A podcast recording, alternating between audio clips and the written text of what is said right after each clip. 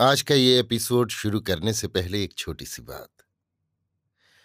क्या आप भी अपना पॉडकास्ट बनाने की सोच रहे हैं? तो एंकर ट्राई कीजिए। ये पॉडकास्ट बनाने का सबसे आसान तरीका है। नंबर एक, ये फ्री है।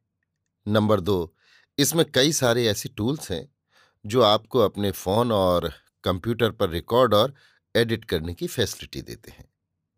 नंबर तीन आप अपने पॉडकास्ट को डिस्ट्रीब्यूट भी कर सकते हैं, जिससे इसे स्पॉटिफाई और दूसरे प्लेटफॉर्म पर सुना जा सके। तो डाउनलोड कीजिए फ्री एंकर ऐप या विज़िट कीजिए एंकर डॉट एफ़ पर अपना पॉडकास्ट स्टार्ट करने के लिए।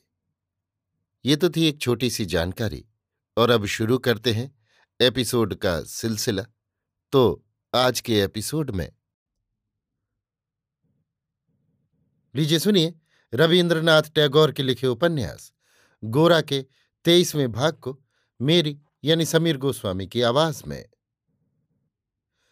अभिनय के अभ्यास के लिए विनय रोज आने लगा।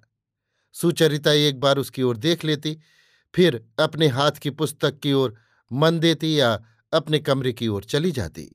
विनय के अकेले आने की यह संपूर्णता प्रतिदिन उसके मन को चोट पहुंचाती, किंतु वो कभी कोई प्रश्न न पूछती। किंतु ज्यो ज्यो दिन बीतते जाते, सुचरिता के मन में गोरा के विरुद्ध एक अभियोग का सा भाव बढ़ता जाता। मानो, उस दिन उनकी जो बात हुई थी, उसमें कुछ ऐसा भाव रहा था कि गोरा फिर आने के लिए प्रतिश्रुत है। अंत में, जब सुचरिता ने सुना कि गोरा बिल्कुल बिना कारण ही कुछ दिन के लिए कहीं घूमने चला गया है और उसका कुछ पता ठिकाना नहीं है, तब उसने बात को एक मामूली खबर की तरह उड़ा देना चाहा। किंतु वो उसके मन में कसकती ही रही। काम करते करते सहसा ये बात उसे याद आ जाती। कभी कभी अनमनी बैठी बैठी वो चौंक कर जान लेती कि वो मन ही मन ये बात सोच रही थी। गोरा के साथ उस दिन उसकी बातचीत के बाद वो अचानक ऐसे लापता हो जाएगा। सुचरिता ने ऐसी आशा बिल्कुल नहीं की थी। गोरा के मत से अपने संस्कारों के इतना अधिक भिन्न होने पर भी उस दिन उसके भीतर विद्रोह की प्रवृत्ति जरा भी नहीं रही थी। गोरा के मत विश्वासों को उसने ठीक ठीक भले ही न समझा हो किंतु व्यक्ति गोरा को वो मानो समझ सकी थी। गोरा के मत चाहे जो रहे हों, उनसे वो व्यक्ति शुद्र नहीं हो गया है, अवज्ञा की योग्य नहीं हो गया है, बल्कि उनसे उसके चित्त की शक्ति प्रत्यक्ष हुई है। ये उसने प्रबल भाव से अनुभव किया था। ये सब बातें और किसी के मुँह से वो न सह सकती। क्रुद्ध होती, उस व्यक्ति को मूर्ख समझती उसे डांट डपट कर सुधारने के लिए उत्तेजित हो उठती, लेकिन गोरा के संबंध में उस दिन ऐसा कुछ नहीं हुआ। गोरा की बातों ने उसके चरित्र के, उसकी बुद्धि की तीक्ष्णता के, उसके असंदिग्ध विश्वासों की दृढ़ता के और उसके मेघ मंद्र मर में भेदी स्वर की प्रबलता के साथ साथ मिलकर एक सजीव और सत्य आकार धारण कर लिया था। ये सब मत और विश्वास सुचरिता स्वयं ना भी अपना सके। किंतु और कोई उन्हें इस प्रकार पूरी बुद्धि से, पूरी श्रद्धा से, संपूर्ण जीवन अर्पित करके ग्रहण करे तो उसे धिक्कारने की कोई बात नहीं है। बल्कि विरोधी संस्कारों का अतिक्रमण करके उस पर श्रद्धा भी की जा सकती है। ये भाव उस दिन सुचरिता के मन पर पूरी तरह छा गया था। सुचरिता के लिए मन की ऐसी अवस्था बिल्कुल नई थी। मतभेद के विषय में वो अत्यंत असहिष्णु थी। परेश बाबू के एक प्रकार निर्लिप्त, समाहित, शांत जीवन का उदाहरण सामने रहने पर भी सुचरिता क्योंकि बचपन से ही सांप्रदायिकता से घिरी रही थी, इसलिए मत सिद्धांत को वो अत्यंत एकांत रूप से ग्रहण करती थी। उसी दिन पहले पहल व्यक्ति की ओर मत को मिला हुआ देखकर उसने मानो एक सजीव समग्र पदार्थ की रहस्यमय सत्ता का अनुभव किया। मानव समाज को केवल मेरा पक्ष और दूसरा पक्ष नामक दो सफ़ेद और काले भागों में बिल्कुल अलग अलग बांट कर देखने की भेद दृष्टि वो उसी दिन पहले पहल भूल सकी थी और भिन्न मत के मनुष्य को भी। पहले मनुष्य मानकर ऐसे ढंग से देख सकी थी कि मत की भिन्नता गौण हो गई थी। उस दिन सुचरिता ने अनुभव किया कि उसके साथ बातचीत करने में गोरा को एक आनंद का बोध होता है। ये क्या केवल अपनी राय ज़ाहिर करने का ही आनंद था? उस आनंद देने में सुचरिता का क्या कोई योग नहीं था? शायद नहीं था। शायद गोरा के निकट किसी व्यक्ति का कोई मूल्य नहीं है। वो अपने मत और उद्देश्य लेकर ही सभी से दूर हो गया है। मनुष्य उसके लिए केवल मत के प्रयोग करने के उपलक्ष्य हैं। इन कई दिनों में सुचरिता ने विशेष रूप से उपासना में मन लगा दिया था।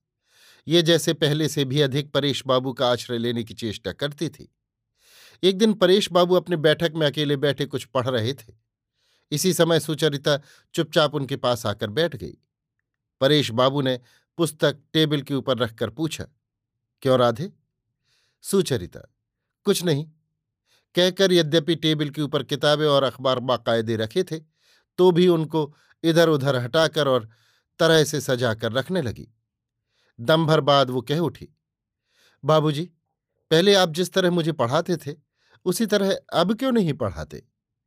परेश बाबू ने स्नेहपूर्वक जरा हंसकर कहा, मेरी छात्रा तो मेरे स्कूल से पास करके निकल गई है। अब तो तुम आप ही सब पढ़ सकती हो बेटी। सुचरिता ने कहा, ना, मैं कुछ भी नहीं समझ पाती बाबूजी।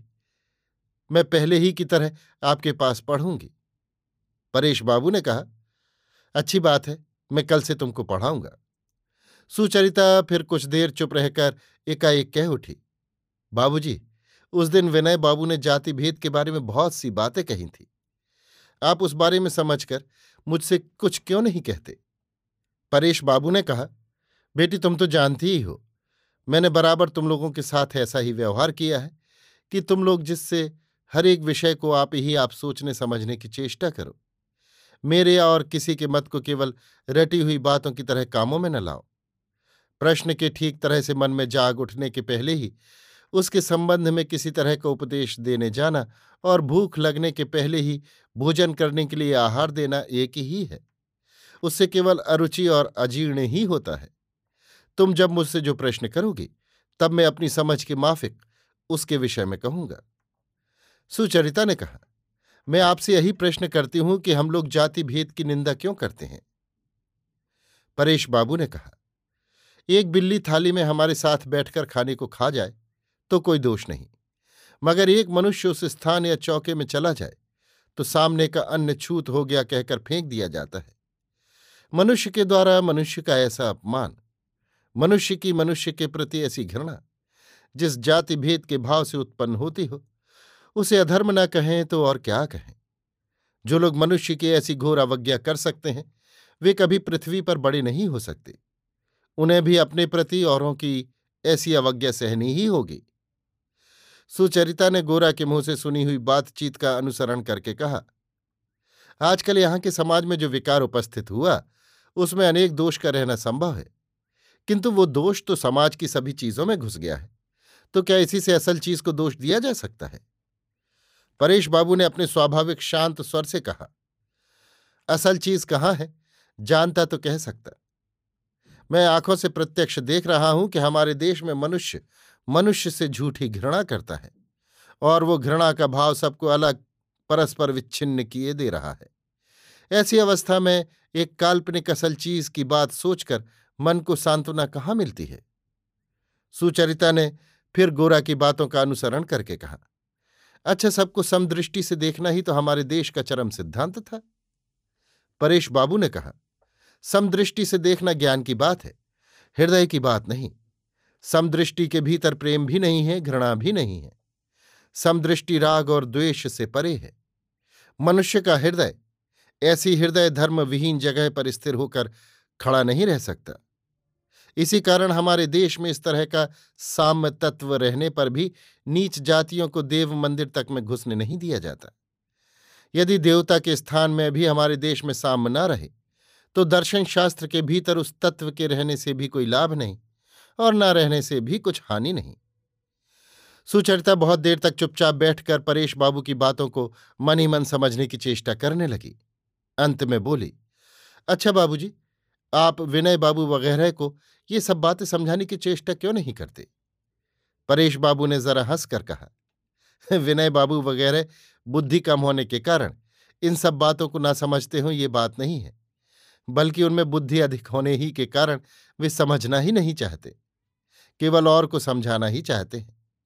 वे लोग जब धर्म की ओर से, अर्थात सबकी अपेक्षा बड़े सत्य की ओर से, इन सब बातों को हृदय से समझना चाहेंगे, तब तुम्हारे बाबूजी को समझाने के लिए उन्हें अपेक्षा किए बैठे रहना नहीं पड़ेगा।